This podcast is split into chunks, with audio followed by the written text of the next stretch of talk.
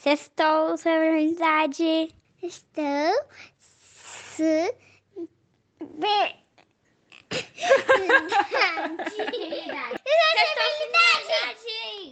Pode ser até difícil de falar o termo, mas não tem que ser difícil falar sobre ele. Sextou Sustentabilidade, um podcast para colocar a sustentabilidade nas conversas do dia a dia, da mesa de bar ao cafezinho. A cada 15 dias, a gente se vê por aqui, em vídeo e áudio para falar de diversos assuntos relacionados à sustentabilidade de maneira simples e acessível. E aí, Estevão?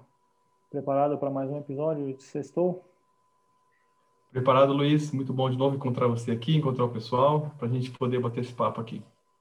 Muito bem, cara. E já tradicional agora, terceiro episódio já virou tradição, temos o nosso brinde. Qual que é o nosso brinde da semana, Estevão, aqui? Eu sei que a situação no país não está fácil, não tem muito motivo para a gente comemorar ultimamente, mas tenho certeza que você conseguiu pescar alguma coisa para a gente brindar e comemorar aí. Fiquei com uma fala sua do último podcast, Luiz. Brindemos as pequenas vitórias nesses momentos, não é? Para a gente se aquecer um pouquinho aí.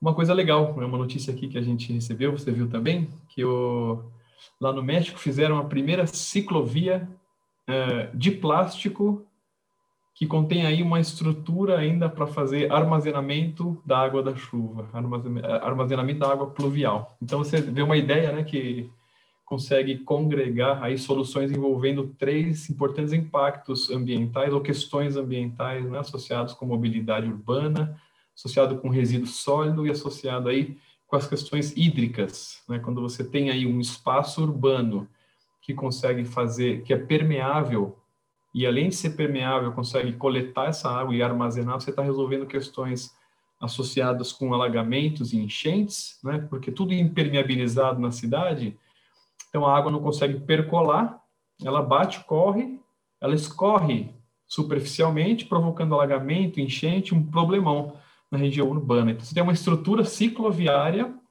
permeável que vai absorver essa água e vai coletar e armazenar. Essa água pode ser utilizada, né? Aí o grau de nobreza que eles vão dar para o uso dessa água vai depender do tratamento que eles vão querer dar, mas resolve aí questões, então, associadas com o ciclo hidrológico, associadas com resíduos sólidos, né? Na Cidade do México, que eles fizeram essa ciclovia, que eles estão chamando de Plastic Road, né, a via de plástico, e eles sofrem lá com uma questão envolvendo resíduo sólido muito intensa. Nós também, com nossos lixões aqui, né, mas eles sofrem um problema muito agudo, e eles estão dando uma ideia para oferecer possibilidade de destinação adequada para esse resíduo plástico tão problemático, né?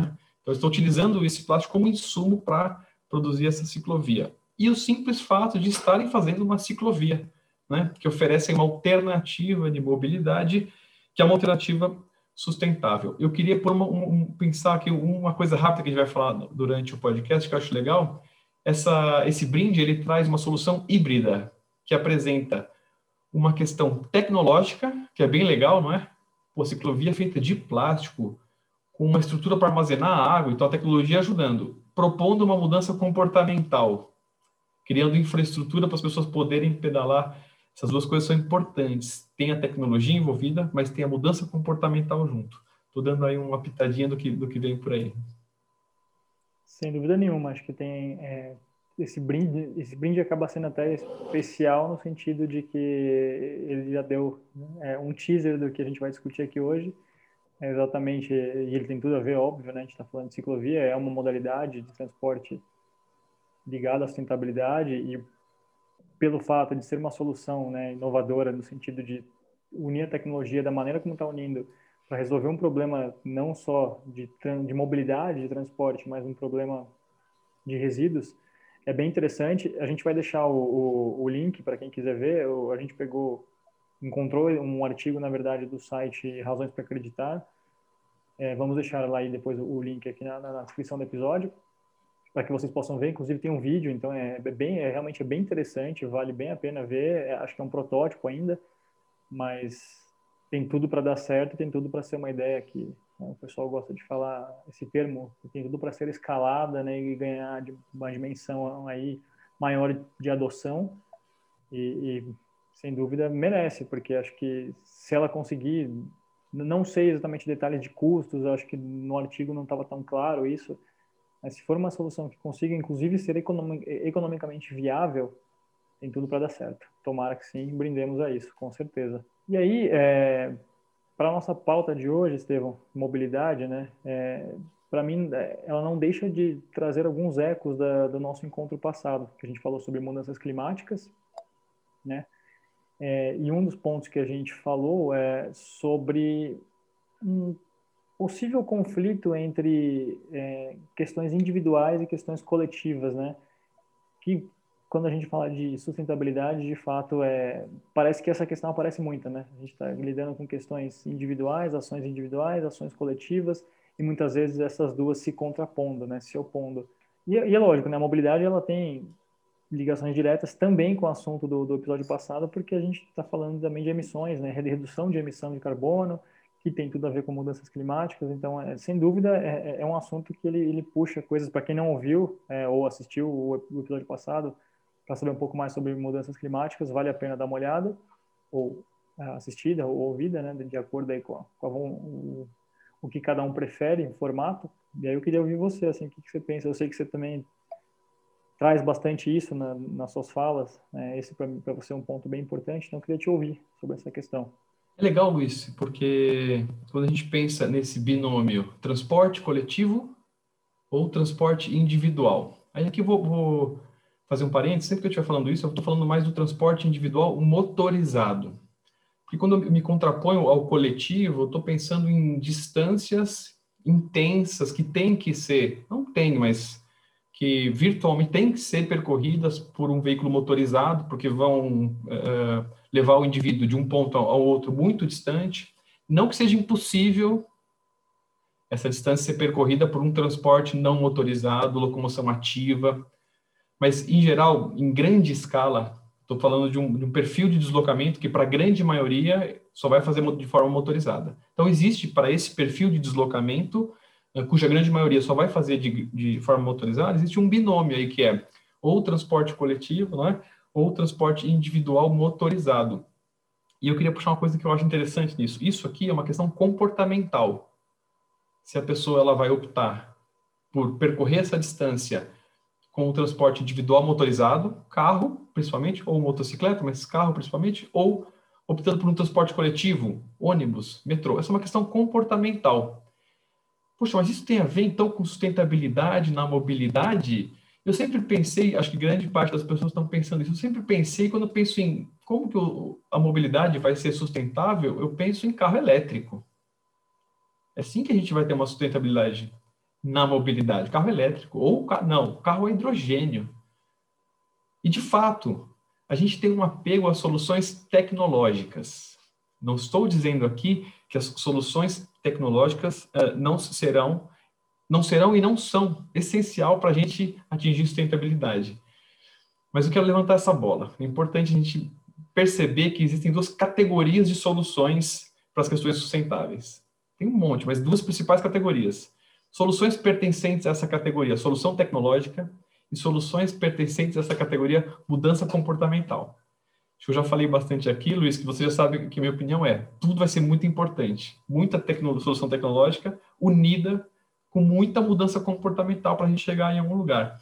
Mas para a gente ver como isso está sempre presente em todas as questões de sustentabilidade, pegamos exemplos aqui. Vamos falar de resíduo. A tendência é a gente falar, puxa, qual que é a solução para o resíduo sólido? Tem uma palavrinha que vem na mente, né? Reciclagem. Poxa, o problema do resíduo para muita gente é que a gente não envia 100% do resíduo para reciclagem. No Brasil, percentuais muito mínimos, né? A gente tende a achar, se a gente conseguir enviar todo o resíduo produzido no mundo para reciclagem, está solucionado o problema. Não está. Para reciclar um resíduo, a gente gasta água. Para reciclar um resíduo, a gente gasta energia. E gasta muito. Se a gente conseguir pegar todo o resíduo gerado hoje no planeta e mandar para reciclagem, não vai estar água suficiente para operar ali no momento da reciclagem, ou energia suficiente para executar essa função de forma limpa, sem emitir carbono. Não, só a tecnologia não vai cumprir com a função. Precisa da mudança comportamental. No caso do resíduo, principalmente, parar de gerar resíduo. Parar de gerar os resíduos que não são compostáveis, por exemplo, porque os resíduos compostáveis, se a gente fizer direitinho, esses sim, né, o meio ambiente sabe lidar com eles, a vida consegue efetuar a decomposição desse resíduo.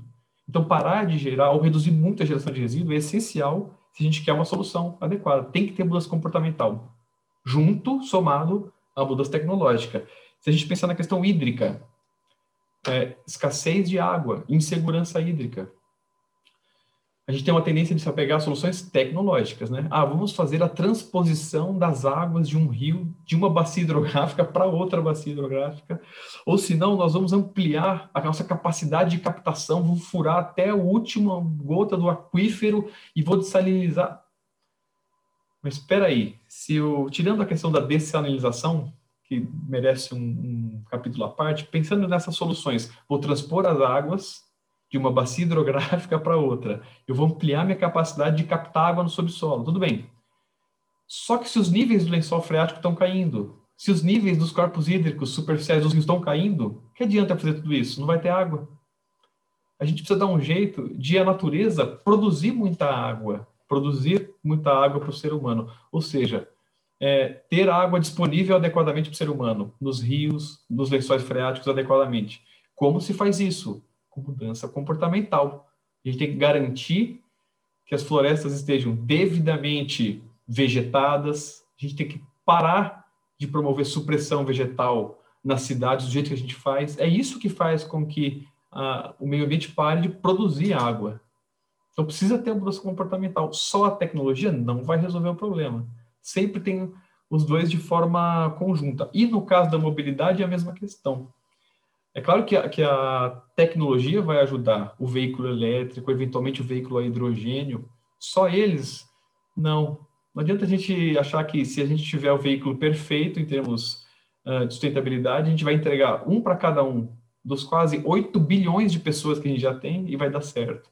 Não vai. A gente não consegue produzir todos esses veículos, mesmo que eles sejam extremamente sustentáveis, sem destruir o planeta inteiro. A gente vai precisar da mudança comportamental. O que é essa mudança comportamental? É o que se debate aqui nas grandes cidades, sobretudo nos grandes centros urbanos, com muita gente. Qual que é a proposta que se faz, que a gente vê no mundo inteiro? Em São Paulo, esse debate ferveu bastante, que é você potencializar o transporte coletivo, melhorar o transporte coletivo, para estimular as pessoas, na medida do possível, a deixarem o transporte individual motorizado de lado e optarem pelo coletivo. Né? A função do poder público é tentar estimular esse deslocamento, né, das pessoas que podem deixar o transporte individual motorizado em direção ao transporte coletivo. Por que isso? Por exemplo, vamos pensar num ônibus onde cabem aí 40 pessoas, 50 pessoas. Se esse ônibus está cheio, qual seria a alternativa se essas pessoas não estivessem indo de ônibus, estivessem cada uma no seu carro? Porque assim, né? No mundo contemporâneo, o carro anda com uma média de uma pessoa dentro do carro, ou duas. Então, se essas 40, 50 pessoas que estão dentro do ônibus estivessem cada um com o seu carro, seriam 40 carros a mais na rua, ou 50 carros a mais. Um ônibus, Luiz. Então, quando eu pego esses 40 carros, 50 carros, tiro da rua e ponho dentro de um ônibus, eu estou melhorando o congestionamento, eu estou reduzindo a poluição atmosférica, eu estou reduzindo a emissão de gás do efeito estufa, estou reduzindo uma série de problemáticas associadas com essa questão de ter 40, 50 carros circulando. Ao invés disso, a gente troca por eu tenho só um ônibus.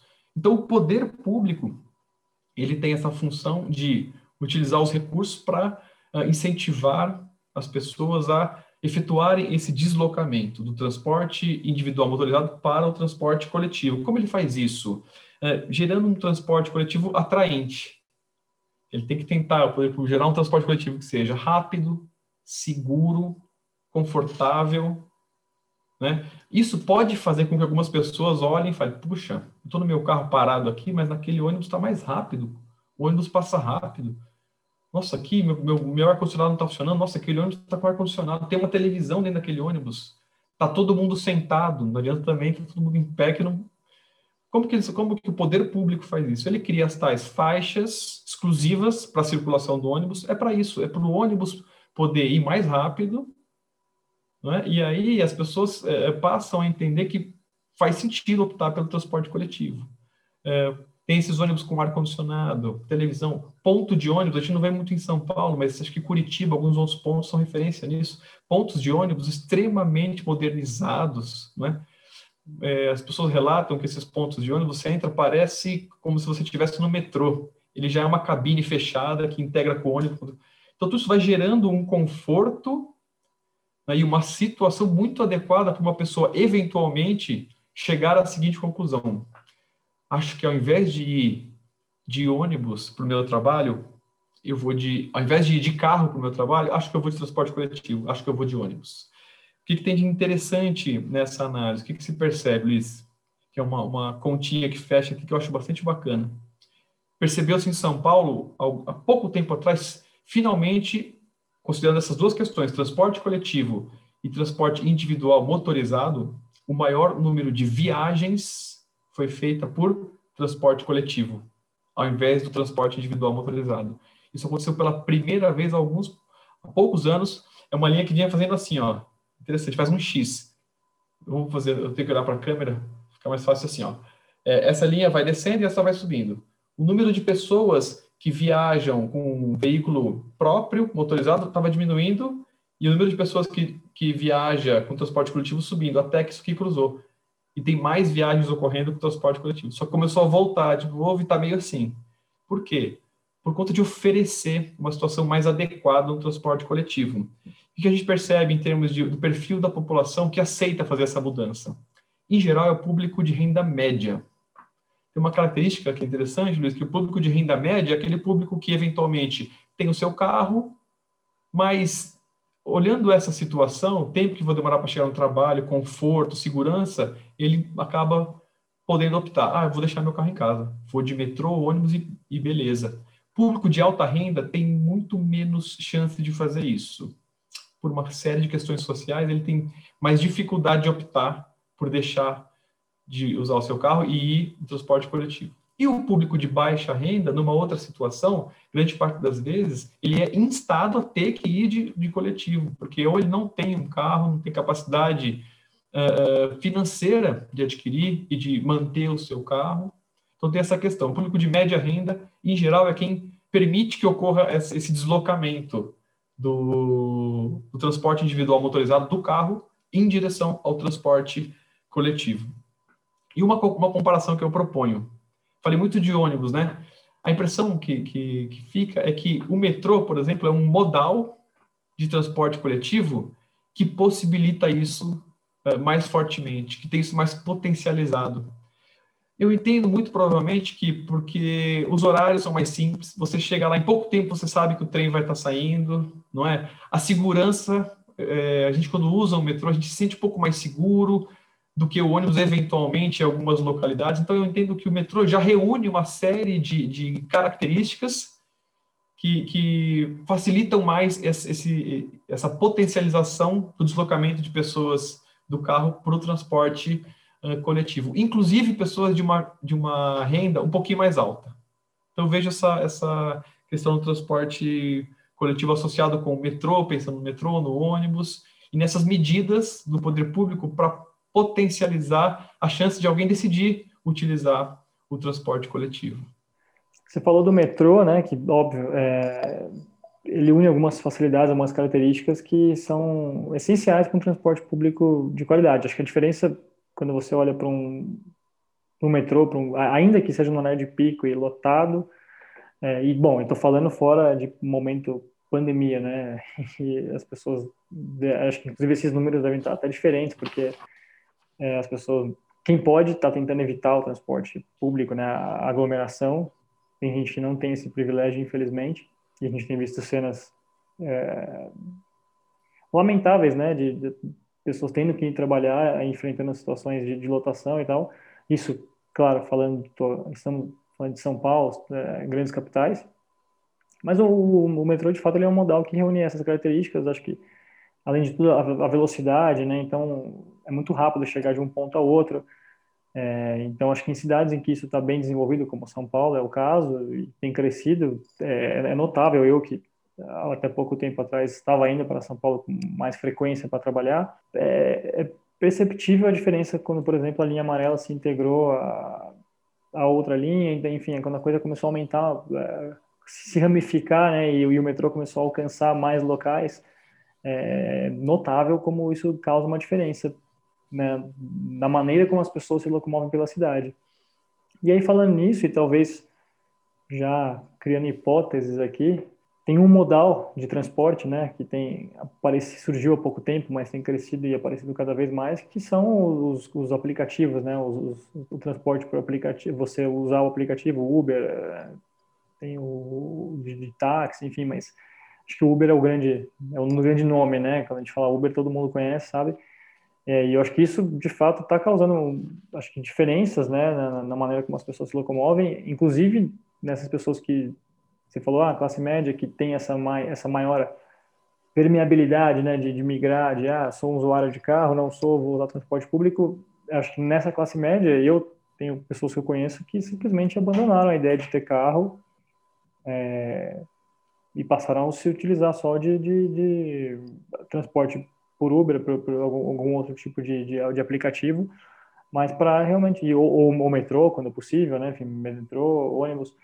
Mas eu acho que a vinda desse tipo de transporte, né, desse meio, desse tipo específico, né, que é o carro aí o motorista por aplicativo, eu acho que isso está causando uma grande diferença e pode estar até influenciando naquela curva que você falou, né, de que as pessoas vinham usando mais o coletivo e de repente parece que essa curva está tendo uma queda, está tendo uma movimentação, talvez por conta disso, né, as pessoas, em vez de enfrentar lá o metrô lotado, o ônibus lotado, estão preferindo usar o aplicativo, chamar um carro e pagar talvez um pouco a mais, porque também acho que é um outro ponto que você acabou não falando, mas eu acho que faz parte do componente na decisão de usar o transporte público ou não, que é o custo, né?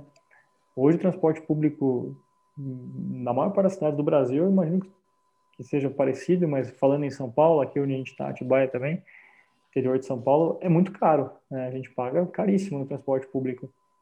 Então, é um ponto a se considerar. Claro que o carro também tem seus custos, né? Então, é uma conta difícil, talvez, se fazer assim. Eu não sei se você tem essa conta até, né? Se você tiver e quiser acrescentar alguma coisa nesse sentido, mas acho que é um componente essencial, né? Tem cidades no Brasil, tem alguns casos, tem cidades pelo mundo todo que adotaram, inclusive, o passe livre, né? Que foi uma manifestação que teve há algum tempo aqui no Brasil também, em São Paulo, em outras capitais, pelo passe livre, né? Que é uma possibilidade de também tornar o transporte público mais atraente, ele não ter custo ou ter um custo muito mais baixo. Então, acho que é um componente que fez a diferença, que faria a diferença na opção, por um transporte que hoje o aplicativo, dependendo do horário, dependendo da procura, o aplicativo ele te dá um valor que, poxa, na hora de comparar ali, você paga R$2 a mais, eu vou usar o Uber. E aí, acho que nem sei se vale a pena a gente entrar nisso, mas vale avaliar outras questões, né? Porque tudo bem, as pessoas deixam de ter o carro, porque vão optar por usar o aplicativo para chamar o motorista, e aí com isso não existe a produção, existe uma produção menor, talvez, de veículos, né? Acho que isso, inclusive, está acontecendo, né? As montadoras estão produzindo menos veículos, isso já vem acontecendo.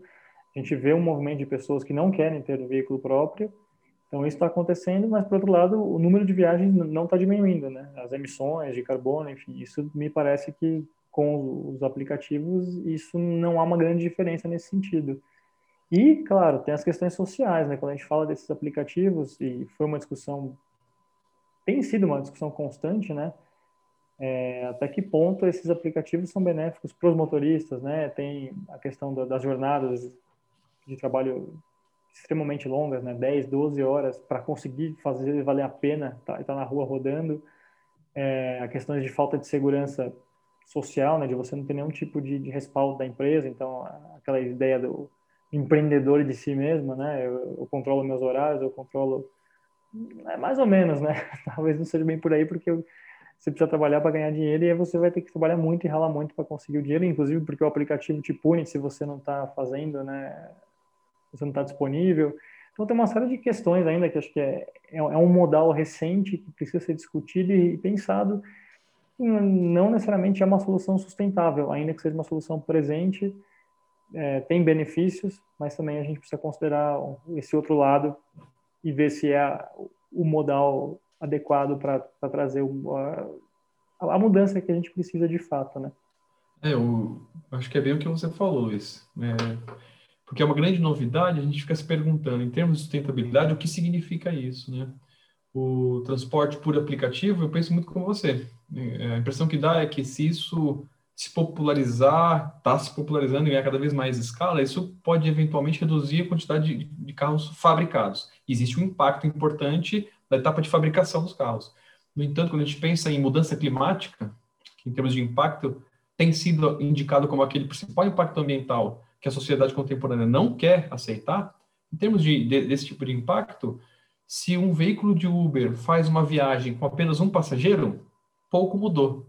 O número de viagens realizadas por um único automóvel, né, eventualmente queimando combustível fóssil, não mudou. Vai ser o mesmo número de viagens, a não ser que passe a ocorrer aí um movimento de viagens compartilhadas. Tem alguns movimentos nesse sentido, né? Essa é uma questão. Outra questão interessante, Luiz, que você colocou é o custo do transporte público coletivo. Isso é uma grande divergência e muda muito no mundo inteiro. Na Europa tem um esquema muito próprio, aqui na América Latina tem alguns esquemas próprios. Qual que é uma grande pergunta que se faz? Quem tem que pagar o transporte público? Quem tem que financiar o transporte público? É o usuário do transporte coletivo ou é o usuário do transporte particular, individual? Por que eu estou falando isso? Como a gente comentou há pouco, quem usa o transporte coletivo está reduzindo o congestionamento da cidade, quem usa o transporte coletivo está reduzindo a emissão de gás de efeito estufa, quem usa o transporte coletivo está reduzindo a emissão de poluente atmosférico e com todas as contribuições proporcionando uma sociedade muito mais adequada para todos, certo? E ele tem que pagar por isso. O gasto do pneu, da frota dos veículos coletivos, o valor do combustível daquele veículo que está transportando essas pessoas. Quem financia, uma das lógicas é quem financia é o usuário do transporte coletivo. Então, se a gasolina do ônibus ficar mais cara, quem vai pagar isso tudo é ele, sendo que ele está contribuindo para a melhoria da sociedade. Tem países que trabalham numa mentalidade inversa. Quem paga pelo transporte coletivo é quem usa transporte individual, particular, motorizado. Por quê? No cômputo geral é quem está mais destruindo a coletividade, porque a quantidade de emissão de gás de efeito estufa, de poluente atmosférico, de congestionamento que ele gera é muito maior. Não estou nem aqui dizendo se eu concordo com um ou com o outro, mas é um grande debate, ele é interessantíssimo, ele tem que ser colocado. Tem, né, falando em modais, possibilidades, eu falei dos aplicativos, né, que é essa nova tendência, e tem um outro tipo de transporte que, quando a gente fala em sustentabilidade, parece que a primeira imagem que vai as pessoas, que é a bicicleta, né? A gente fala em sustentabilidade, já se imagina a bicicleta andando pela cidade e tal, com todas as dificuldades que existem, mas é uma opção, né, que quando a gente fala em mobilidade sustentável, não há dúvidas de que a bicicleta é uma opção e que vem ganhando, assim como a gente falei agora um pouco do Uber, dessas possibilidades. A bicicleta vem sendo uma opção nas grandes cidades. Acho que nas pequenas ela sempre foi, né? Porque acho que nas pequenas, ainda que não exista estrutura, as pessoas usam muito como transporte. A gente vive numa cidade interior e sabe ver isso acontecendo no dia a dia. Trabalhadores do campo mesmo, pessoal que vem de longe, vem de bicicleta muitas vezes, então a gente sabe que isso, a bicicleta ou a motocicleta, mas a bicicleta também faz parte desse ecossistema.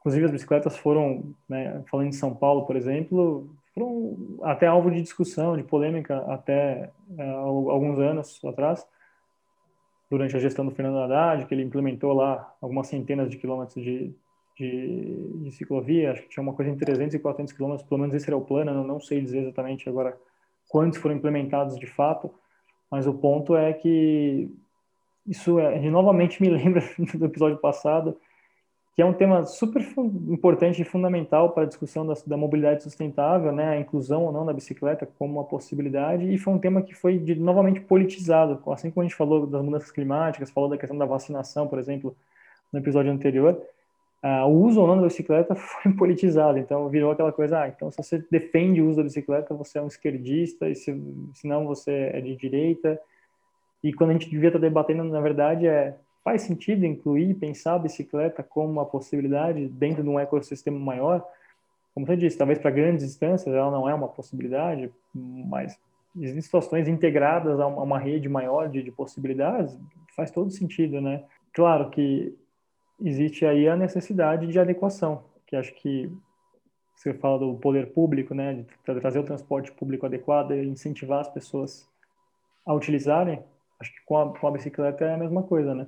E você usou uma questão interessante, que é a intermodalidade, né? Soluções integradas. Então, dentro de uma realidade urbana, né? E vamos imaginar uma cidade que tem o metrô, né? Que tem o transporte cicloviário protegido por uma infraestrutura adequada, que tem aí, eventualmente, algumas modalidades de transporte diferenciadas, também associado na zona costeira, né, envolvendo aí transportes marítimos, algumas cidades bastante interessantes. Vancouver tem o C-Bus, né, que é um ônibus que vai pela costa. E o que você percebe nessas localidades? A tal da intermodalidade funciona fortemente, né? Você percorre uma distância de bicicleta, que ela é adequada de ser percorrida de bicicleta. Depois você entra com a sua bicicleta num metrô. Estou falando agora de Vancouver. Depois você entra com a sua bicicleta no C-Bus e você vai fazendo essa intermodalidade. E o percurso que você precisa realizar de bicicleta, ele está ali totalmente preparado com a sua infraestrutura para que a modalidade de transporte cicloviário seja bem protegida. É isso. Eu entendo assim, Luiz. O transporte cicloviário, ele é amplamente estabelecido já em países da Europa Central, da Europa Setentrional, no Japão, em cidades do Canadá. Em termos de será que é viável, será que não é viável, isso aí já está superada, essa dúvida, né? E cidades resolveram grandes problemas de congestionamento, unindo soluções que contemplam também a utilização do transporte cicloviário. Mas como é que faz para isso funcionar? Eu vejo assim, não tem como você imaginar que o transporte cicloviário vai ganhar escala em algumas cidades se você não oferecer muita segurança para o ciclista. Uma infraestrutura perfeita para o ciclista poder percorrer aquela distância que ele precisa percorrer com completa segurança. Aqui que a gente vê em São Paulo, uma coisa que vem mudando, mas cidades como São Paulo, um pouco antes dessa inclusão, dessa infraestrutura, que precisa ser melhorado, precisa avançar, quando você vai aferir qual é o perfil do público que usa o transporte cicloviário numa cidade como São Paulo, há pouco tempo atrás, tá? Homens de 20 e poucos anos, 30 e poucos anos, ponto. Quase totalmente. Aí quando você vai aferir numa cidade na Europa, que tem a infraestrutura para o transporte cicloviário totalmente preparada, essa faixa que está apertadinha, homens de 20, espalha, mulheres pedalando, pessoas mais velhas, crianças, por quê? É o sentimento de segurança, e é a efetividade da segurança. Isso, não adianta achar que você vai ter um monte de gente pedalando, quando parece que pedalar é um grande ato de coragem, de heroísmo. Eu vou me lançar nessa selvageria aí, porque eu sou um herói da sustentabilidade. Você vai ter um cara de 20 e poucos anos, né, que vai vestir a sua roupa de herói e vai se jogar naquele negócio, e você vai ter um percentual mínimo de pessoas pedalando, né? Para você ter um espectro maior de idade, todos os gêneros se sentindo confortável e seguros, você tem que ter uma infraestrutura adequada. É um transporte que ajuda a reduzir congestionamento, reduz poluição atmosférica, reduz gás do efeito estufa, reduz, Luiz, ocorrência de doenças cardíacas, cardiovasculares. O pessoal mensura, pode chegar a você reduzir 40%, 50% o risco de você ter doenças cardíacas, se você efetuar o transporte ativo, locomoção ativa, algumas vezes por semana. E aí entra a bicicleta. Locomoção ativa na bicicleta e a caminhada também. Isso reduz o custo também para o, né, pro sistema de saúde. Então, como que a gente não vai entender que a gente não tem que apostar no transporte cicloviário também, né?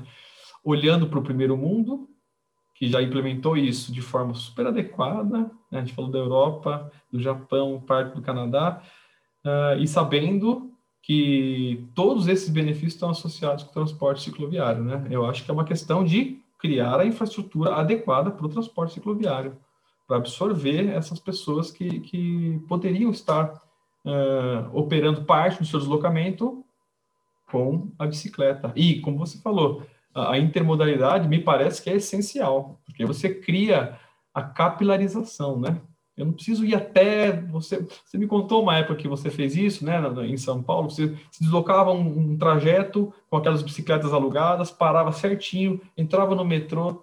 Poxa, olha a capilarização que você ganha, né? Você ganha uma cidade muito mais fluida. Achei legal você trazer a questão dos benefícios para a saúde e, inclusive, o impacto nos custos, né, com relação à saúde. O sistema de saúde...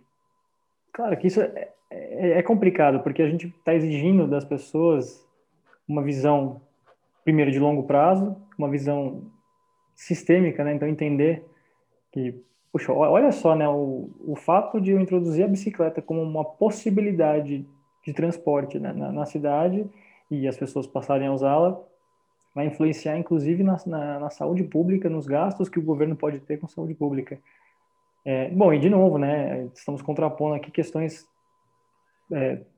políticas, né? Questões de políticas públicas, questões de vontade política mesmo, né? De fazer as coisas.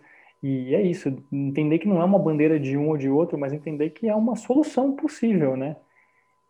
A bicicleta, como você disse, temos exemplos claríssimos que ela funciona.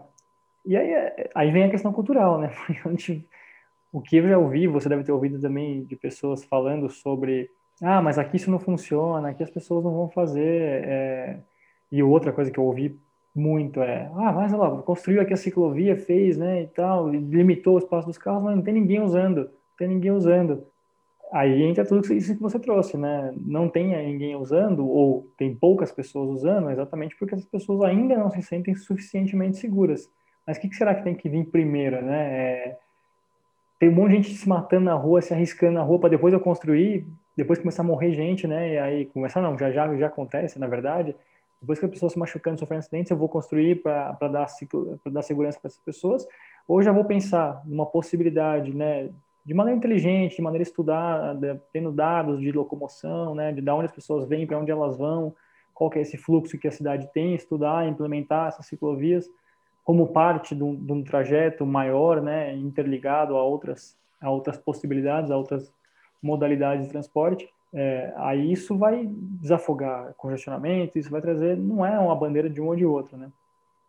Mas o que eu ouvi disso, né, de que, olha lá, tá vazia, isso me lembra até um filme antigo, talvez as pessoas nem lembrem, mas esse filme, nem sei porque eu lembrei dele, mas é aquele filme Campo dos Sonhos, com Kevin Costner, que ele ouviu uma voz que dizia para ele, né, construa e ele virá, né, que no final das contas, vou dar um spoiler aqui, desculpa, gente, mas, no final das contas, ele constrói um campo de beisebol e aí vem a presença de um jogador de beisebol que já tinha falecido, enfim, mas era um cara histórico, aí ele acaba vindo para...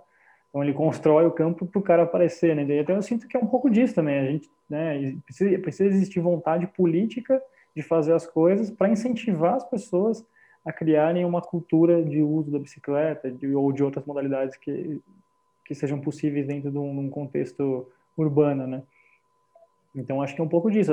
Claro, tem um lado das pessoas, e tem muitos grupos ativistas, né, no caso da bicicleta, por exemplo, buscando, lutando por esse direito, mas, cara, a responsabilidade, de maneira alguma, é igual, né? A responsabilidade é do governo de construir, se preparar essa infraestrutura, seja do transporte público, como você falou lá atrás, né, de garantir um transporte público adequado, confortável, seguro, barato.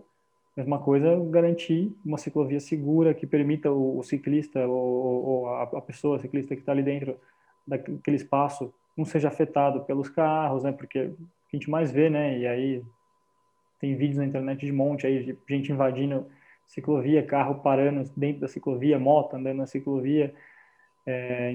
Então, se você não tem uma delimitação muito clara dos espaços, e isso é uma coisa que faz toda a diferença quando a gente vê uma ciclovia bem feitinha, os carros respeitam mais, né? Quando você vê aquela toda detonada, apagada, o carro vai meio que... As pessoas, acho que ninguém usa aqui.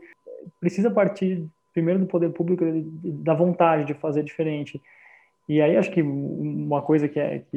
um dado que eu encontrei aqui, que eu acho que faz sentido a gente trazer, a gente teve durante o ano 2020, né, durante principalmente a pandemia, a gente teve um aumento de 66% nas vendas de bicicletas em São Paulo, na capital. Cara, é um aumento muito grande, né? E acho que tem total relação com o fato das pessoas, primeiro, muita gente deixou de ir para academia, então enxergou fazer qualquer tipo de atividade física, então a bicicleta acabou sendo uma possibilidade. E segundo, que as ruas com menos carros, algumas pessoas ficando em casa, se tornaram mais seguras, de certo modo, né? Pelo menos uma aparente segurança existiu. Então a gente tem um número bem expressivo. E no Brasil também não foi baixo. Esse número no Brasil todo foi de 50%, né, em relação a 2019. Isso acho que é abril a novembro. E aí alguns dados interessantes já esses outros dados vêm da Tembici, que é a empresa que faz a locação dessas bicicletas que você até citou agora há pouco. E eu acho que é interessante trazer aqui. Cada viagem dura em média 31 minutos e percorre 5 quilômetros, então reforça aquela questão de que não são longas distâncias, mas pode ser parte de um trajeto maior. 73% das viagens elas foram feitas em dias da semana e outras 27% durante o final de semana. Talvez aí nos dando uma evidência ou uma possibilidade de que essas viagens são feitas de deslocamento para o trabalho, né? E aí acho um dado bem legal também é que foram 816 toneladas de CO2 economizadas nesse período. E outra coisa, teve um aumento da procura, né, pelas bicicletas de aplicativo, lá, essas da Tembici, São Paulo, de 150% de abril a novembro. Então, assim, as pessoas sentiram que estavam mais seguro. E acho que o contexto, né, da pandemia facilitou também as pessoas buscando uma possibilidade de transporte aí que também trouxesse uma atividade física, como você trouxe, uma questão de saúde. Então fez sentido. É isso, se a gente dá as condições necessárias, né, se as cidades planejam e criam as condições necessárias, eu não tenho dúvida de que a bicicleta pode fazer parte desse ecossistema. Bom, Estevão, e aí acho que para além das questões culturais que a gente falou, questões de contexto, né, de poder ter outras escolhas e fazer outras escolhas, que tem muito a ver com a questão cultural, tem a questão tecnológica, que você trouxe lá no começo, você trouxe essa provocação. E eu tenho certeza que quem está ouvindo a gente quer saber um pouco mais sobre isso, né? Entender um pouco mais o que existe de possibilidade, o que está sendo feito quando a gente pensa em tecnologia. Você trouxe alguns exemplos já, e eu sei que você é uma pessoa que tem toda a condição de falar sobre esse assunto, porque teu mestrado, inclusive, é nessa área de mobilidade urbana. Então, eu tenho certeza que você pode, pelo menos, dar uma pincelada aqui para a gente do que a tecnologia, o que tem surgido nos últimos tempos e quais são as possibilidades que a gente tem tido em termos de mobilidade sustentável. Legal de reforçar aqui, Luiz, assim, como eu falei, acho legal deixar as pessoas alertas para isso. É legal perceber toda solução sustentável ou toda solução que visa a sustentabilidade, ela tem uma componente tecnológica e uma componente de mudança comportamental, né? E perceber, algumas pessoas se apaixonam pelas soluções tecnológicas e algumas pessoas se apaixonam pelas soluções de mudança comportamental. E acho que não tem nada errado com as pessoas se apaixonarem. O problema é as pessoas negarem que outro grupo de perfil de solução também é necessário. As tecnologias são essenciais. Sem elas, a gente não resolve a questão de uma mobilidade sustentável. Porque é muita gente precisando se deslocar. Então, tem que ter uma tecnologia muito sustentável. Mas sem mudança comportamental, não adianta. Porque não adianta todo mundo querer que a solução seja um carro para cada pessoa. 8 bilhões de carros. Pode ser o carro mais sustentável do mundo. Ele vai ter que ser feito de algum material. E esse material vai ter que sair em parte do meio ambiente. E ele vai usar um pouco de energia... Então, vai ter que ter mudança comportamental. Sempre tem que ter o avanço tecnológico com mudança comportamental. Por que eu falei isso? Porque o avanço tecnológico, neste caso da mobilidade, ele é essencial também. O que a gente tem hoje, sobretudo em países como o Brasil?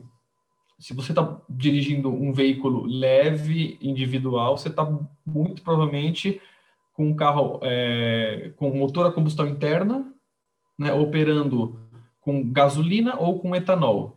Porque muito provavelmente seu carro é um carro flex, que aceita o combustível fóssil gasolina ou o biocombustível etanol. No caso dos veículos pesados, ele vai estar operando com o diesel, que tem uma parcelinha ali de biodiesel dentro do diesel, 9%, 10%, 11%, um pouquinho de biodiesel. Então, esse é o cenário, né, o tal do business as usual, e o nosso cenário que, por um tempo, parece que ele vai ser aí. A gente, veículos leves operando com gasolina ou etanol, e os veículos pesados operando com o diesel, contendo uma parcela de biodiesel. Legal de falar, Luiz, a nossa gasolina, quem está colocando a gasolina, vou pôr gasolina, não quero biodiesel, tá pondo, não quero pôr biocombustível, não quero pôr etanol. Tá pondo etanol também, porque a nossa gasolina tem 20 e poucos por cento de etanol na gasolina. Né? E como medida de regulação, já que está há um tempo no nosso arcabouço legal aí. Então, mesmo a nossa gasolina tem um pouquinho do etanol. Mas como que a gente migra para uma tecnologia mais sustentável? Se a gente mantém os veículos a combustão interna e só troca o tipo de combustível que está queimando, ou seja, a gente sai do combustível fóssil para o biocombustível, vamos supor, para de queimar totalmente gasolina e só queima etanol. E no caso do diesel, evolui para uma mistura que tem cada vez mais biodiesel e menos diesel fóssil. É uma solução sustentável? Debate gigantesco. Grande parte do corpo científico concorda que a resposta é mais ou menos assim. Se esse biocombustível, como a gente falou outra vez, for avançado, ou seja, toda a cadeia produtiva dele resulta numa conta ambiental que prova que ele reduz gás do efeito estufa, como é o nosso etanol e, em grande parte, o nosso biodiesel, então você pode dizer que esse deslocamento, para de queimar combustível fóssil e passo a queimar biocombustível, ele vai reduzir gás do efeito estufa. Vai contribuir para reduzir a mudança climática, ótimo. E outros impactos ambientais? Esse debate já é mais duro. Quando você está queimando etanol ou o biodiesel, você está emitindo poluente atmosférico. Você está emitindo uma fumaça cheia de moléculas que fazem mal para a saúde. E não é pouco, é bastante também. Você pega todos os veículos na cidade de São Paulo, todo mundo queimando etanol, então eu posso respirar à vontade em São Paulo, que eu não vou ter problema? Não. Sobretudo aldeídos, tem uma série de coisas que está sendo emitida ali, que a gente chama de impacto local. Você resolve uma questão, mas continua mantendo outros problemas. Então é bom enxergar a coisa dividida, né? Gás do efeito estufa você resolve, em grande parte indo para o biocombustível. Tem vários outros debates aí, né? Se você está aumentando a área de produção de biocombustível, será que você está ocupando espaço de solo agricultável?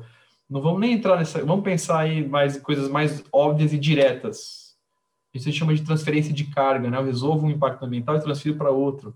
Isso tudo, no caso dos biocombustíveis, por exemplo, a Europa está sinalizando que não vai querer biocombustível. Não vai querer fazer essa passagem do combustível fóssil para o biocombustível, mantendo o motor a combustão. Ela vai para a próxima escala que a gente vai falar aqui, que é veículo elétrico. Eletrificação da frota de veículos. Pronto. Aí, quando eu estou circulando com um carro elétrico, Luiz, eu não estou emitindo gás de efeito estufa e eu não estou emitindo poluente atmosférico, que faz mal para a saúde. Monóxido de carbono, os óxidos de nitrogênio, óxidos de enxofre, está tudo limpinho. Puxa, então carro elétrico, beleza, né? Ponto e vírgula, depende. Como que a gente está gerando a eletricidade que eu uso para carregar as baterias do meu carro elétrico? É com painel fotovoltaico, energia solar, energia eólica... geotérmica, puxa, então muito legal. Você está usando novas renováveis, ultra limpas, para gerar eletricidade que vai carregar o seu carro elétrico. Olha, é um sistema que parece bem legal, bem limpo. Ou não, você está utilizando termoelétricas, queimando carvão mineral para gerar eletricidade que vai carregar o seu carro. Problema. Porque aí você, ao invés de estar queimando a gasolina e emitindo gás de efeito estufa na etapa de uso do carro, você está fazendo isso na etapa de geração de eletricidade lá. A conta é a mesma, não mudou nada. Então, para o carro elétrico significar uma solução bem legal do ponto de vista sustentável, você vai ter que olhar principalmente para como que eu estou gerando eletricidade. Só isso? Não. A gente sabe que hoje, uma bateria que eu tenho no carro para fazer algumas funções já é um problema ambiental, não é? Sendo que no carro que eu uso hoje de motor a combustão interna, é uma só para realizar algumas funções. O veículo elétrico tem várias baterias, né? Pack de baterias ali, tem muito mais bateria para produzir e depois para destinar. Você tem um problema envolvendo resíduos sólidos, né? E envolvendo depressão do meio ambiente para produzir essa bateria, isso tudo tem que ser pensado. Mas em termos de gás do efeito estufa, vai reduzir muito. E parece que esse caminho de eletrificação da frota é uma das nossas melhores alternativas. Ah, então essa é a solução. Veículo elétrico movido a bateria. Tem uma outra tecnológica também que tem ganhado cada vez mais força, que é o veículo elétrico movido a hidrogênio. E fala veículo a hidrogênio, tem a célula combustível a hidrogênio, mas ele é um veículo elétrico também. As funções dele operam quase que de forma idêntica a um veículo elétrico, com uma diferença: a energia não é armazenada e fornecida por uma bateria. O que você tem? Você coloca o hidrogênio no veículo, lá dentro esse hidrogênio vai realizar uma reação química eletrolítica que vai liberar elétrons, e essa reação vai fornecer eletricidade. Daí para frente é um carro elétrico normal. Só que em vez de você ter baterias armazenando energia, você tem uma célula a combustível. Essa célula a combustível pega esse hidrogênio, combina com oxigênio, faz uma reação que libera eletricidade, que libera elétrons, e aí o carro anda. Solução sustentável? Super sustentável. A pergunta que você tem que fazer é parecida com aquela do veículo elétrico. Você já deve imaginar, né, Luiz, qual é a pergunta? De onde vem esse hidrogênio? Dependendo da sua resposta, então você tem uma solução adequada ou pouco adequada. Porque esse hidrogênio, uma coisa legal é, onde está o hidrogênio? Em todo lugar. A gente está falando do elemento mais abundante do universo. Então eu posso pegar esse hidrogênio, Luiz, do metano que está guardado lá embaixo do solo. Como que a gente chama? Do gás natural. Que é um combustível fóssil. Pô, eu vou furar o chão, vou pegar lá o metano e vou produzir hidrogênio num processo que gera CO2. Será que vai adiantar? Percebeu? Não, eu peguei um combustível fóssil para pegar o hidrogênio e nesse processo eu emito CO2, não adiantou nada. É um processo de produção de hidrogênio que vai gerar gás de efeito estufa. Então vamos voltar. Não tem de onde eu posso pegar esse hidrogênio. Tenho certeza, um monte de gente que está ouvindo deve estar pensando, H2O, se eu pegar esse hidrogênio da água, fazer uma eletrólise, a famosa eletrólise, né? E aí eu tirar esse hidrogênio da água, vou precisar de eletricidade, tirar esse hidrogênio da água e utilizar. Parece ser sustentável, super. Eu vou precisar de eletricidade. E se essa eletricidade eu estiver gerando a partir da placa fotovoltaica? Nossa, ou de uma turbina eólica? Super sustentável, né? Você está percebendo que não é um sistema barato, né? Esse que eu falei. Então, tem esse debate de como você vai criar essa cadeia de geração de hidrogênio, utilização do hidrogênio. Tem uma outra muito interessante, que é fortemente pesquisada na Unicamp por um grande físico lá na Unicamp, que é a obtenção do hidrogênio a partir do etanol, reforma a vapor do etanol. Você pega o etanol que a gente já produz aqui, certo? E da molécula do etanol você vai tirar o hidrogênio. Olha só, do nosso etanol, e usar o hidrogênio no veículo elétrico. Interessantíssimo do ponto de vista da sustentabilidade. E, do ponto de vista econômico, parece interessante para a gente também. Por quê? Porque a gente já tem uma infraestrutura gigantesca de produção e distribuição de etanol. Migrar para uma solução dessa significaria manter a nossa produção e distribuição de etanol. Só que ao invés de queimar ele no motor a combustão, faço um processo que chama reforma a vapor, que eu posso fazer fora do carro ou dentro do carro, depende da tecnologia. Pego o hidrogênio da molécula do etanol, ponho nesse carro, que a gente chama de um carro a célula combustível, e ele vai andar. Esse hidrogênio vai reagir, vai liberar elétrons e vai fazer o carro andar. Soluções tecnológicas aí que o pessoal gosta. Essa do hidrogênio é bem interessante, né? A da célula combustível, ela há muito tempo já é utilizada pelos astronautas, né? Para realizar as suas funções que demandam eletricidade no espaço. Faz muito sentido. Então, são caminhos envolvendo tecnologia. O que nos lembra daquela questão. É preciso tecnologia e é preciso mudança comportamental, né?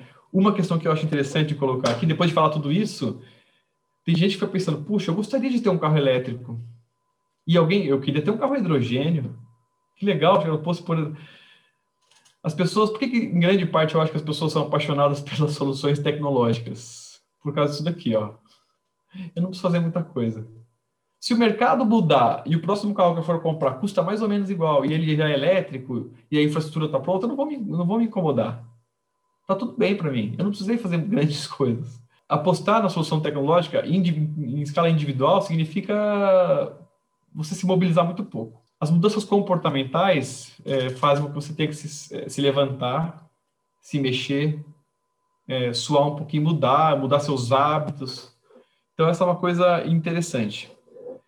O que eu acho legal desse debate, isso que eu acho interessante perceber, perfis de sociedade, né? Agora, que conjecturas que eu acho legal. A gente falou sobre a questão do transporte coletivo ou transporte individual, usar o transporte cicloviário ou não acreditar que a bicicleta pode ser solução, né? Você fez essa colocação. A gente acredita que a bicicleta pode ser utilizada ou que ela não pode ser utilizada. Tem perfis de sociedade que já estão respondendo isso para a gente, né? Se a gente pegar Europa Central, Europa Setentrional, Japão, e comparar com outros perfis de sociedade como Estados Unidos, em grande parte o Brasil, Europa, Japão, a grande maioria tem o seu transporte coletivo amplamente estabelecido e amplamente utilizado pela população, muito mais do que sociedades como Estados Unidos, Brasil, que acabou avançando nessa questão do transporte individual. O perfil de sociedade como Europa e Japão, muito mais utilização de ciclovia e transporte cicloviário, acreditar nisso. Perfil de sociedade como Estados Unidos, muito menos utilização de transporte cicloviário. Perfil de sociedade como Europa, Japão, carros muito menores, singelos. Perfil de sociedade como Estados Unidos, Brasil, carros cada vez maiores, gigantescos, essas SUVs cada vez maiores, que mais parecem tanques de guerra. Qual o perfil que a gente consegue identificar? Estou tentando identificar padrões aqui, Luiz. Percebeu a ideia? Europa Central, Setentrional, Japão, sociedades extremamente igualitárias, muito pouco desiguais. Estados Unidos, Brasil, sociedades extremamente desiguais. Qual que é a impressão que fica? Essas sociedades com pouca desigualdade, a impressão que dá é que os indivíduos não precisam ficar provando para o outro indivíduo a qual classe social ele pertence. Eu tenho essa sensação quando eu enxergo nos Estados Unidos, no Brasil, essa necessidade de eu comprar um carro cada vez maior e que deixa claro para a pessoa que está me olhando qual é a classe social a qual eu pertenço. A pessoa não pode ter dúvida que eu pertenço à classe social, aquela classe social que é capaz de comprar aquele carro gigantesco, né? Essa é uma questão. Outra questão, sociedades muito desiguais, elas vivem numa guerra, parece, né? E esses carros, cada vez maiores, parecem tanques, né? Que estão ali mais para proteger a pessoa e, eventualmente, se tiver um conflito, ela está ali se protegendo do resto da sociedade. O que é reforçado pela percepção do transporte cicloviário, que é um transporte que te deixa extremamente exposto, não é? Não te oferece muita proteção, e numa sociedade pouco desigual e igualitária, parece que isso não é um problema. Numa sociedade muito desigual, parece que as pessoas sentem muito mais o risco de se expor num transporte como o transporte cicloviário. Claro que são conjecturas, são aqui hipóteses acerca desses padrões de sociedade, mas eu tenho uma forte convicção de que faz sentido pensar nessas questões, Luiz. Bom, você imagina que eu concordo com você.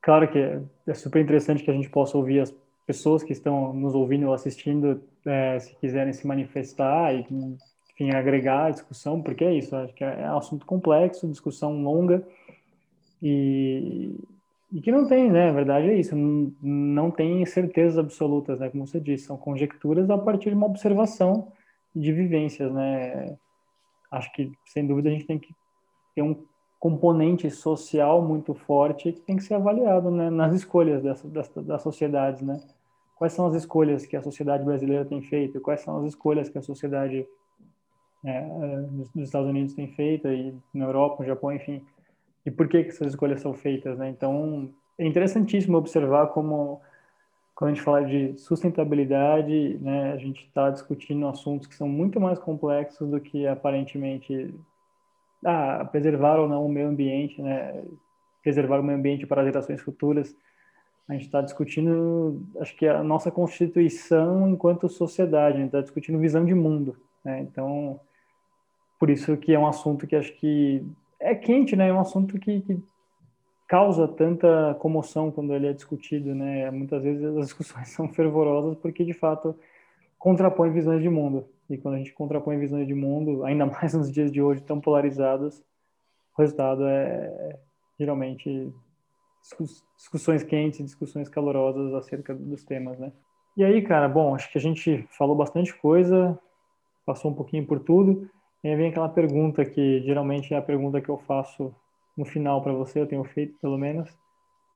Mas e aí? Eu estou ouvindo, estou assistindo, quero, entendi, mas o que, que eu posso fazer, né? O que eu posso amanhã, depois que eu, ou hoje mesmo, depois que eu ouvi ou assisti o podcast e precisar me deslocar, o que eu posso fazer de diferente do que eu já estou fazendo? É, aquela ideia, né, Luiz? Poxa, eu não sou um regulador, não sou eu que vou propor a política de mobilidade da minha cidade, como que eu ajudo? Tentando ir bem direto ao ponto, e agora o pessoal já entende a ideia de solução tecnológica, solução comportamental. O que dá para pensar? Puxa, se eu dirijo um carro gigantesco, uma SUV, usando combustível fóssil, diesel ou gasolina, está no pior dos mundos. Está gerando o maior impacto. É como se você olhasse para tudo, como eu posso fazer minha viagem gerar o maior impacto ambiental possível? É assim. Aí são escalas. Tudo que a gente faz ajuda um pouco, né? Se você consegue ali, nessa sua SUV, ao invés de usar um combustível fóssil, usar um biocombustível, e no caso for um combustível avançado como o nosso, o etanol, né? Você está contribuindo, em alguma instância, com redução de impacto ambiental, sobretudo redução de gás de efeito estufa. Se além de trocar por um biocombustível, você consegue, na sua próxima troca de carro, trocar por um carro muito menor, um carro popular extremamente eficiente, que consome muito menos combustível, você vai estar melhorando muito aí a sua redução de impacto ambiental, né? Porque um carro grande carregando só você está queimando combustível para carregar um monte de metal e plástico que não estão desempenhando nenhuma função prática ali. Você está queimando combustível para carregar metal e plástico. Se você troca por um carro pequeno, extremamente eficiente, você está contribuindo muito para a redução de impacto ambiental. Então, trocou por um biocombustível, trocou por um carro muito menor. Se você consegue, eventualmente, trocar suas viagens que você realiza pelo veículo individual motorizado, o seu carro, pelo transporte coletivo, um ônibus ou um metrô, você está reduzindo muito, muito, muito mais o seu impacto. Se você consegue trocar esse veículo, essa viagem por transporte coletivo por uma locomoção ativa, seja transporte cicloviário, bike ou a pé, você está reduzindo infinitamente seu impacto ambiental, além de contribuir para a sua saúde, reduzindo os riscos de doenças cardiovasculares e tudo mais. Então, são escalas, né? Tudo que você puder, a gente puder fazer, a gente está caminhando para uma sociedade um pouco mais equilibrada, um pouco mais serena e que garante um pouquinho mais aí de solo agricultável, água pura, ar adequado para a gente respirar, né? Um ambiente equilibrado para nós, para nossos filhos, para nossos netos, para nossos pais. Cada coisinha que a gente puder fazer, e aqui nesse caso, em mobilidade, pode nos ajudar aí, né? Maravilha. Acho que uma perfeita lista para a gente encerrar a pauta de hoje e partir para a nossa saideira. O que você manda aí para a nossa saideira? Não trouxe sobre especificamente mobilidade urbana, Luiz, mas eu trouxe sobre um tema que eu adoro, que é economia ambiental, economia ecológica, tem vários nomes, e é um livro muito curioso, porque ele é escrito por um economista tradicional, convencional, um economista clássico, que começou a tatear essas questões ambientais e começou a entender esse dilema que mostra que toda atividade econômica tem por trás recurso natural, seja material ou energético. Recurso natural finito, sobretudo os materiais. É o livro do André Lara Resende, que se chama Os Limites do Possível. É muito legal ver um economista clássico, tradicional, que participou da criação do Plano Real, né, que foi tão exitoso, e em determinado momento da sua vida, passando a atuar com essa visão essencial para a gente conseguir mudar alguma coisa, que é perceber que a economia depende inteiramente de um meio ambiente preservado, equilibrado e conservado para que essa economia possa operar adequadamente. Né? Então, o nome já diz tudo, né? Os limites do possível. E ele vai, inclusive, Luiz, avançar para aquela análise que muitos economistas ficam arrepiados, que é você chegar à conclusão de que é impossível a economia continuar crescendo eternamente sem a gente comprometer totalmente o bem-estar do ser humano. Então, ele vai tatear algumas questões como o estado estacionário da economia. Como que a gente pode ter bem-estar com uma economia que vai estacionar? Ela não estaciona em termos inflacionários, porque aí você vai tá falando da questão da representação que o dinheiro tem, mas em termos materiais e energéticos, ele vai abordar como essa questão é essencial. A gente encontrar um estado estacionário da economia e debater como é possível a gente ter bem-estar suficiente com uma economia mundial que encontre-se num estado estacionário, estacionado. Porque só assim a gente consegue lidar com um planeta que tem recursos para essa economia que são finitos. E se a gente não encontrar essa solução para essa economia estacionada, estado estacionário da economia, a gente vai bater de cara no muro. Porque os recursos são escassos e são finitos, e não podem sustentar um crescimento infinito da economia. Então, sugiro aí a leitura do Os Limites do Possível, do André Lara Resende. Excelente. Inclusive, acho que é uma pauta, não sei quando, mas é uma pauta, sem dúvida, acho que precisa entrar para nossas pautas, né? A gente trazer essa questão, que hoje, inclusive, fala-se sobre decrescimento, né? Então, como você disse, os economistas ficam de cabelo em pé, mas já existem outros economistas que estão apontando caminhos possíveis. Eu não li, então vou tentar ler, porque me parece interessantíssimo. A minha saideira, até para quem estava assistindo o vídeo, eu trouxe aqui o livro, chama-se Provos. E aí ele fala sobre a questão, diversas questões, mas assim, um ponto alto dele é com relação à cultura que a gente hoje acha que é uma coisa natural de Amsterdã, né, da Holanda, da bicicleta, né? Hoje, quando a gente fala de ciclismo, de ciclovia, muita gente pensa na Holanda, né? É um grande exemplo mundial, sempre foi, pelo menos por muito tempo. E parece que, sei lá, coisas... Sempre foi assim, e não foi, né? Existiu uma construção, existiu um enfrentamento do pensamento dominante ali, que na época, e anos 1970, por aí, né, na década de 1970, na época era parecido com o que a gente tem hoje aqui, uma cidade que privilegiava veículos, privilegiava os carros, e não outros tipos de transporte, como acontece hoje lá na Holanda. Então, aqui mostra o nascimento, né, de um grupo lá de jovens revolucionários, de certo modo, mas revolucionando com arte, com criatividade, né, um movimento de contracultura mesmo, lá em Amsterdã, excêntrico em muitos exemplos, em muitas situações, mas que fez total diferença para que hoje, né, a bicicleta seja de fato um símbolo praticamente da cidade, e que para mostrar que as mudanças não são rápidas, não são fáceis, né? Mas que é possível. Então, se aqui no Brasil, em São Paulo, Rio, grandes cidades, a gente vê um movimento começando, é para deixar a gente feliz de que pode ser que daqui a alguns anos a gente nem discuta mais a bicicleta ou qualquer outro modal que a gente tenha falado aqui, seja uma coisa, né, padrão. Então, as pessoas, de fato, deixem de usar seus grandes SUVs e passem a usar o transporte público, a bicicleta. Então, vale a pena para conhecer um pouco desse histórico, né? Conhecer um pouco de como foi esse momento. É interessantíssimo, né? De que maneira eles conseguiram enfrentar aí o poder público e trazer as suas exigências e fazer acontecer, né? Fazer surgir esse movimento, né? Essas provocações, o Provos vem, acho que disse, eles eram grandes provocadores e conseguiram fazer com que mudasse ali o pensamento vigente na época. Então é isso, dicas dadas, vão estar todas nos nossos, né, na descrição do episódio, tanto no YouTube quanto lá no podcast, para quem for ouvir. E sextamos mais uma vez, não é? Sextamos. Obrigado, Luiz. Valeu de novo aí. Valeu, cara. Até daqui 15 dias, próximo episódio. Valeu, pessoal.